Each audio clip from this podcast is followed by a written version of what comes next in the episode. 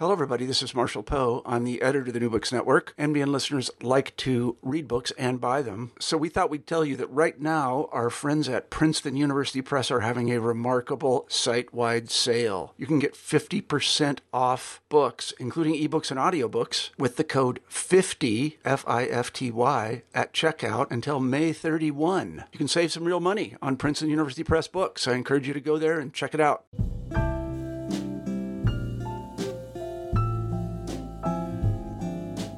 Hi, I'm Andrea Blythe, co-host of New Books and Poetry, a podcast channel on the New Books Network. Today we're speaking with Chelsea Wagner about her book, The Spinning Place.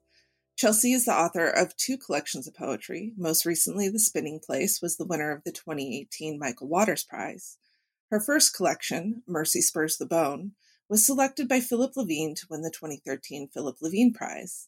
She holds degrees from the University of Virginia and the University of North Texas, and currently teaches at Valparaiso University. Her recent work appears or is forthcoming in Image and the Southern Review.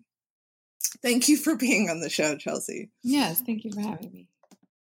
It is my pleasure. So generally, I kind of like to start at the beginning of a poet's adventures. And so I would love if you tell us a bit about how you first started to connect with poetry as a reader and a writer. Yeah.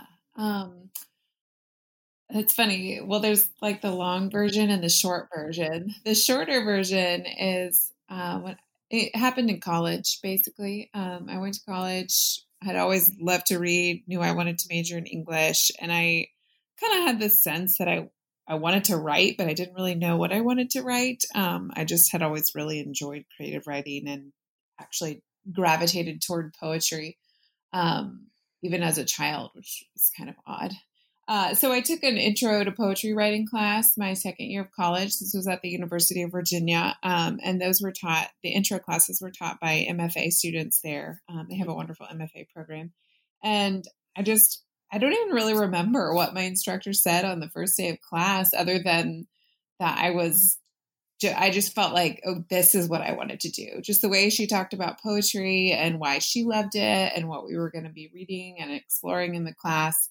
I just felt like a lot of things clicked into place, and that proved true throughout the class. I just kind of discovered, all my early poems are so horrific to look back on, but I wasn't writing anything good, but I discovered that what poetry does with language was what I was interested in about language. I love fiction, but the idea of having to sort of create a whole world and think of a plot and have cause and effect, that overwhelms me. But I'm interested in words and in the sounds of words and in the really concentrated distilling work that poetry does. So it started there, my second year of college, and then actually majored in poetry writing. You can major in that at the University of Virginia. My mother, I think she was a little skeptical, but she didn't give me a hard time about it. So I'm grateful for that. That's amazing. So as you were starting to get into poetry, who were some of the poets who inspired you and drew you deeper into the language? I remember encountering Li Yung Lee's work in that intro class, and specifically his poem Persimmons was really instructive to me initially, in terms of just really careful descriptive work and how much work the image does in a poem emotionally. Other poets that I read early on and who are still important to me might be Lisa Russ Spaar. She was actually one of my teachers at UVA, but her work is really lyrical and dense. It's many, many layered and tends to be short. I have kind of a love affair with short poems. So I still read her a lot. She's really important to me. I'm kind of blanking on who else I read early on. Mary Shebist is another poet whose work I really admire. Yeah, some of the early writers. Yeah, it's hard to remember them all for sure, but yeah, that's great. So Your first book was Mercy Spurs the Bone. Mm-hmm. Do you want to talk briefly a little bit about that book and how you think you've evolved as a writer from that book to your new book? Yeah. This Mercy Spurs the Bone, that I kind of spent the first few years out of college writing the poems in that book. And that book, it went, it changed shape a lot as I was working on the manuscript and sending it out, which I did for a few years. I threw away a lot of poems and hoped to help it have more of a cohesive shape, though I think I tend to agree with sometimes it's a criticism, but with the critique of debut collections for being kind of like, these are all the best poems I've ever written. I put them into one book. And now I can move on to something more mature and kind of project-based. I definitely think my first book falls into that category. David Wojohn wrote once that first books they're always divided into sections, either explicitly or implicitly. And the first one is poems loosely about childhood. And the second one is poems loosely about sex. I've read so many first books that do that, but I don't think that makes them bad. I enjoy poems about childhood and poems about sex. So I see both of those working in that first book. So I do think that my second collection is a bit more mature in the sense that I had kind of written through some of that early, typical early things that you're writing about when you're writing poetry. And I had more of a sense of what I wanted the book, The Spinning Place, to be about. It was more anchored in ideas, like origin and the body as the site of ecstasy and agony. And so as I started seeing myself writing toward those ideas, I more consciously thought, like, okay, what poems do I need to fill in the gaps? Like how else do I need to explore this, to make it feel cohesive in a collection? So I wrote toward it as a book a lot more consciously than I did with my first book. So how did you come to writing The Spinning Place and figuring out the shape that it was going to be? So the book, it functioned as part of my dissertation at the University of North Texas. So I started writing it. Well, some of the poems came earlier before I knew they were going in the book, but it was really kind of my last 2 years of the PhD where I was thinking about the book, and that kind of, it serendipitously collided with my getting pregnant with my first child and giving birth to her. I wasn't really thinking a lot about origin and not about the body in the way that I was until I was pregnant. And so just the fact that I was working on those two things, like gestating a human and gestating a book at the same time, brought them together in a way that, I don't know what the book would have been if I hadn't had her initially at that moment. So a lot of the poems, it picked up a lot of momentum once those two things coincided, if that makes sense. I would have had to write something either way, but a lot of the poems came because my kind of like artistic life and my personal life, which are never really that separate, but they came together in a way that I really could not separate myself from. And then after what I defended as my dissertation looks pretty different from what it is now. I revised it and worked on it for 2 years after I graduated. I think the poems there got better and some got thrown out and new ones were written. And I think it took on a much more, it became just a more independent, stronger collection than it was when it was my dissertation. The title of the book is also the name used for a series of poems. Like the opening poem is named The Spinning Place. The final poem is called The Spinning Place. And then there's various Spinning Place poems scattered throughout the book. I'm always fascinated by poems that appear as a series with the same title. Mm-hmm. And I was wondering how these particular poems came about and whether you sort of planned to have a series. Mm-hmm. And how they kind of connect to each other and relate to the whole book.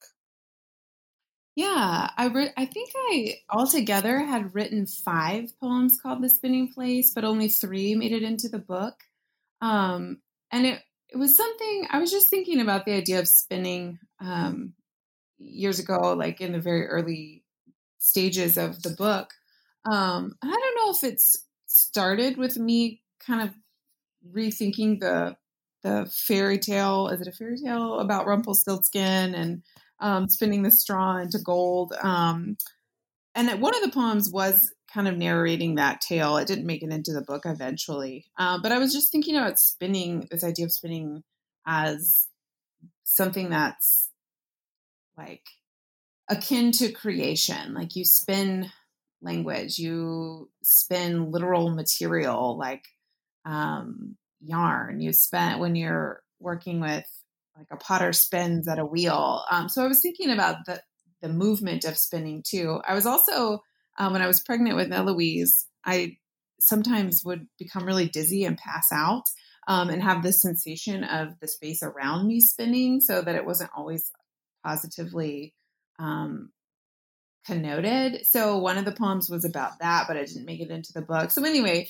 I just also kind of liked the idea of having a book with more than one title poem, because title poems, I don't know, they have to do so much work. So I felt like it was less intimidating to me if I had more than one title poem, so that they were all sharing the burden of titling the book. So I wrote a bunch of them. I just tried to think about what are some places that spin and how can I write about that, and settled on the ones that seemed to work best with the rest of the poems. That's interesting. I love the idea of spreading the burden of the title poem across multiple ones, because I know what you mean. Like, I feel like readers are instantly drawn to that title poem and put a weight to it, you know? Yeah, absolutely. Yeah. So that brings to mind like this, the structure of the book, because you spread those poems across, it kind of spreads out that weight of the title thing and brings you into each section of poems in a different way, or connects to the poems in the book in a different way. Mm-hmm. Can you talk a bit about how you decided to section out the different poems in the book and basically the organizing process? I find it interesting why poets choose to put poems in certain order. Yeah. Yeah, the order has changed so much. And my editor, Ron Mitchell at Southern Indiana Review Press, he helped me a lot with the reordering too, even after it was accepted. But initially what I was working with, and really the epigraph to the book, which is this excerpt from Dylan Thomas's Fern Hill, helps me organize it. I'll just read the excerpt real quick. So it must have been after the birth of the simple light, in the first spinning place, the spellbound horses walking warm out of the whinnying green stable onto the fields of praise. So I got the language of the spinning place is borrowed from the epigraph, but as I was working on ordering the poems, I started wondering if there were other ways I could use that epigraph to help me with the ordering. So that's how I came up with the titles for the sections, being the first spinning, out of the whinnying green, and then fields of praise. Because I think of the sections as kind of loosely adhering to origin, and then a kind of exile, and then this thinking about ways we reconcile sorrow and joy, and ways those are brought together literally and figuratively in our lives. And I felt like the language of the epigraph actually really lent itself to that. So that's originally how I conceived of organizing the poems. And then, you know, how I put them, once I had the sections as an idea in my mind, how I put the poems in order, I don't know. I just read them a lot and thought a lot about how to move from one poem to the next. And outside readers were very helpful on that point. You mentioned already that like the pregnancy with your daughter became a cohesive connection to this book, very intimately so. Mm-hmm. And as a result, a lot of the poems in this book discuss motherhood, and in particularly in relationship to the body. Mm-hmm. from the physical aspects, like blood and fluids and all that kind of wonderful stuff. Yeah. And also that sense of wonder and transcendence of the experience of becoming a mother for the first time. Mm-hmm. Can you talk about the process of trying to express motherhood and that experience through poetry? Yeah. That's a great question. I will say at first, I wrote quite a few poems while I was pregnant with her. But then once she was born, it was like this huge alienating interruption in my life where I don't think I wrote much of anything for at least 6 months. And I just felt like, I mean, literally my brain was different. So there were like biological hormonal reasons for this. But since it was my first time having a child, I experienced that almost as a kind of trauma. And I felt like my own life and my own mind and body were just completely unfamiliar to me. And I think as we, you know, returned, as we gained some new normal, and some schedules, and I felt some return to normalcy, but also some acceptance of my new body and my new life and the new little human that I was caring for and loved, but also felt very complex things toward. I began to try to write about it. And it's hard to write about. I mean, there are so many wonderful, wonderful collections that think about motherhood. But it is hard to write about because motherhood is one of those subjects that's overly sentimentalized and in language, at least, tends to be really cliched. One of the things I've tried to do is just write about it in a way that feels honest to me, but also fresh, you know, like so that it loses some of the baggage of kind of hallmark ways of speaking about motherhood. And for me, like in some poems, for instance, the delivery room poem, which is erasing this passage from the Gospel of Matthew and recasting it as a delivery room scene, I felt a little bit transgressive writing that, but also I felt like that was good. Like I wanted it to feel transgressive, and I wanted to think of the birth of a child as something that is sacred, but also like this violent event that in a way I felt erased me in some senses. So that the erasure there, I think maybe works in a few different ways. I don't think of it as all just happy and exalted, but deeply ambivalent, because that's how I felt in many ways. Yeah, it's a complicated emotional experience. Yeah, absolutely. So you kind of brought this up yourself with the idea that motherhood poems tend to be sentimentalized. And I think that's part of the reason why traditionally they've been like down upon in the poetic community as something that's like has not been worth writing poetry about because of the sentimentality that's generally associated with it. But which has changed somewhat. As you mentioned, there are some amazing collections out there discussing motherhood. But I guess my question is like what is the value of writing about motherhood, and what is the value of reading about motherhood? I think one of the things that I've tried to articulate and thought a lot about is that I don't think motherhood poems, I mean, that gives them a nice label so that, you know, you can kind of identify a topic of the poems. But if a poem is about motherhood, especially if it's like a kind of literal biological motherhood, it's also about the body and the way that you use your body in relation to people around you. And I think everybody has a body, and everybody has griefs and praises and lamentations about their body. So I think I hope that these poems speak not just to other women, and not just to other women who have children, if that makes sense. And I'm glad that it speaks very deeply to them, but I feel pretty passionate about, you know, not just shelving it as poems for mothers. And that's something that I just thought more about as I was writing the poems, because I think one of the things a good poem does is invite the reader into the poem. And I didn't want to only be inviting people who had had similar experiences. And so I feel like I was trying consciously to allow others into these experiences. Not just like create kind of like a private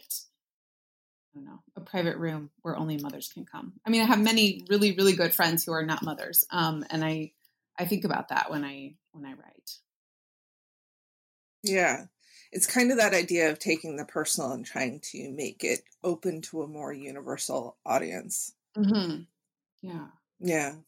One of the other aspects that I found really beautiful in your collection is the way there was this connection between the natural world mm-hmm. tied into these poems, the physical world, and into the spiritual as well, mm-hmm. one kind of evoking the other. Can you talk a little bit about that connection? Yeah. Charles Wright was not my teacher, but he was at the University of Virginia when I was there. And he was kind of quoted all the time. So I feel like he was my teacher.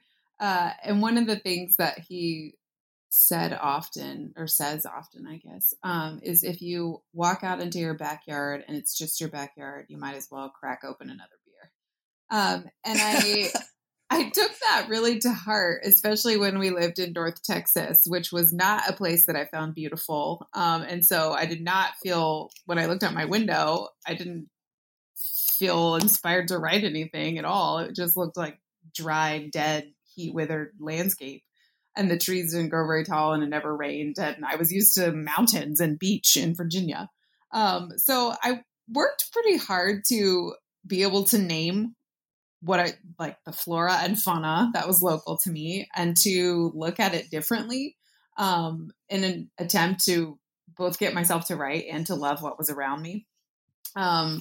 So that a lot of the poems, since they were written in Texas, are kind of using Texas natural landscape.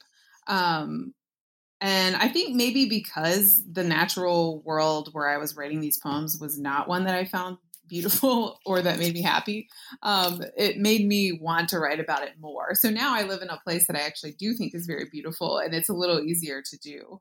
I don't know if I would have been a poet of such landscape if I hadn't been working to make myself like where I lived. But Charles Wright, to quote him again, he's been quoted to me many, many times in my life. He also says that landscape is autobiography. And I think that's, for me, maybe something I use too much, but description of the exterior world as a way of moving inward. So that's also another reason that I turn to the natural world a lot. Hmm. Interesting. I really love that idea of choosing to fall in love with a place as opposed to just accepting the frustration. Just being frustrated. Yeah. Right. Something else you explore in your book is the limits of language, mm-hmm. those moments for which there are no words. Can you talk a bit about this exploration and what are the limits as you understand it? Yeah, that's such a huge part of the book. I think, sorry, I'm looking at a poem here to try to refamiliarize myself with the ways I've written about this. I think that is born a little bit of what I was saying earlier of coming into motherhood and feeling at a loss in many ways, but also at a loss for language that felt adequate to me for speaking about motherhood, which is a kind of contradiction because motherhood is such a common experience. So many people are mothers. So for there not to be a common language that felt adequate, it seems like a glaring contradiction because it's so public and yet it's so intensely private. But I think about the work of poetry as trying to, in a sense, do a kind of futile thing, which is to make a bridge and to articulate something that is, on one hand, inarticulable. I really do think that. I think as much as I love language and as much as I've kind of committed my life to messing with it and putting it on the page and seeing what it does, I do think that there is something lost. As soon as you say one thing, you've eliminated other possibilities, and you've broken like this sacred quality of silence, which is something that I'm also really fascinated about, and which is, I mean, obviously politically a very timely subject right now, what silence is and what are the consequences and the benefits of silence and who should be silent, But I think about that a lot in an artistic sense, because I think silence can be active and can be passive. I think the poem, I hope that the work of the poem is, in one sense, to break silence, but also to invite it and to make space for it. That's a beautiful thought. Would you like to read one of the poems from your collection? Yeah. I'll read Night Shift. Moon-sliced, street-lit blear, coal train moving like its own ghost along the tracks. 2 a.m., 3 a.m., my shadow sways as I catch myself, hand on the wall, pulled from bed by your nocturnal haunt, you at your crib rail, blanket clutched, more sound than body. There, there, shush, shush. You tremble against me, to nightmare without language, no way to tell me who chased you, drowned you, snatched you from my cart when I turned my back. Isn't this a version of hell? Ah, but these are my nightmares. Yours are locked from me in the crypt of your mind, which expands even now toward syntax, memory.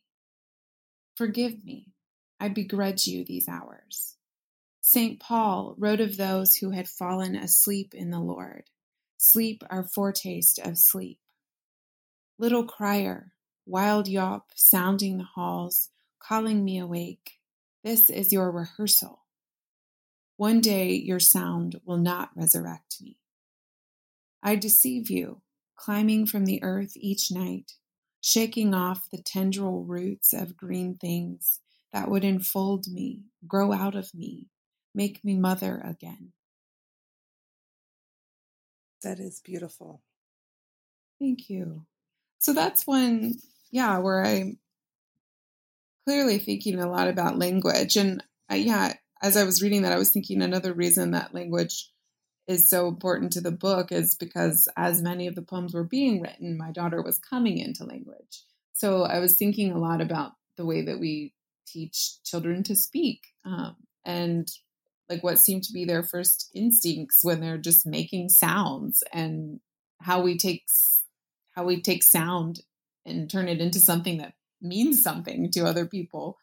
I was thinking a lot about that. And, whenever you have small children and they're learning to speak, but can't do it well, there's this element of frustration when you feel like they're kind of locked away from you, because they have feeling and they have sense, but they can't bring it to you, in language. And that can be really alienating and frustrating for both. So all of that kind of had me thinking about the work of language and what's beautiful and what's sad about it. Yeah. So, speaking of language, in your opening poem, you ask your class, to come up with an experience for which there is no word. Mm-hmm. So I want to direct that towards you. What is an experience that you wish you had a word for? Oh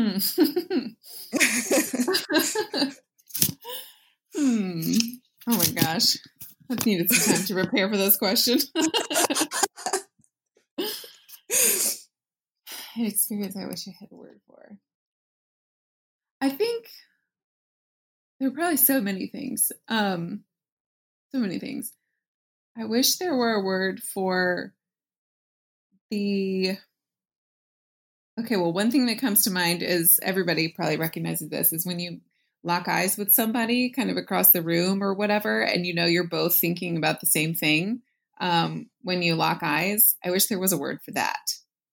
Everybody has that experience, but I don't think there's a word for it. I mean, you do this when you're in a meeting or when you're at home or whatever, and you know, okay, we're on the same page here. There's no word for that. Yeah, totally. That is a good one. Yeah, it's as I was putting together the questions and was thinking about that question, I was also thinking about like the different kinds of experiences in my own life and even small things. And it came up with like this game me and my poet friends played, which is where we would make up words for things that don't have words. Yeah. So I'm delighted by that question and the possibilities of that question. Yeah, there are just so many things. And I think I've kind of lamented the loss of that over the past few months as like teaching and meetings and everything is moved to this online format. You can't do that when you're on Zoom or Google Meet. You can't lock eyes with somebody and think of the same thing, you know? It's just no longer possible. Yeah. Wow. So would you like to talk about some of the projects you're working on now and maybe what the world could expect from you in the future? Whatever I'm working on, it is in a very fledgling state, so I don't know. Fair enough. I feel like I just, after a book comes out, there's something I think really scary about finishing a collection and naming it done, because then once that's done, at least if you're me, you feel like, oh crap, what am I going to do now? Like you're starting all the way back at the beginning. And I feel like I'm still kind of in that beginning, but I'm not so scared of it. I'm showing up at my desk figuratively. I don't really have a desk, I guess, at the kitchen table in the early hours of the morning. And just writing what I can. And it's kind of the exciting part of a new project, because I don't really know what I'm working on or where it's going. I'm just kind of seeing what comes out. And maybe in a few months I'll take stock of what I've written and kind of start doing that work of, well, what do I seem to be returning to and kind of obsessing about, and how can I develop that more intentionally? So I don't really know what I'm doing right now. I'm just trying to write. Makes sense. Just exploring. Yeah. So to wrap things up, I like to ask, is there something that you're reading right now or some form of media that you're loving or finding inspiring?